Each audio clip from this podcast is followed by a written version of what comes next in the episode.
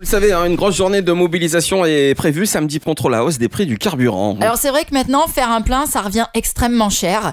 Et si la solution elle se trouvait dans le raisin? Alors c'est pas une blague, il y a une entreprise girondine qui commercialise déjà euh, un carburant fabriqué à, à base de marc de raisin, le D95. Donc il s'agit d'un biocarburant C'est dingue. T'imagines, tu dis, bah, je- moi je roule en millésime. hein, euh.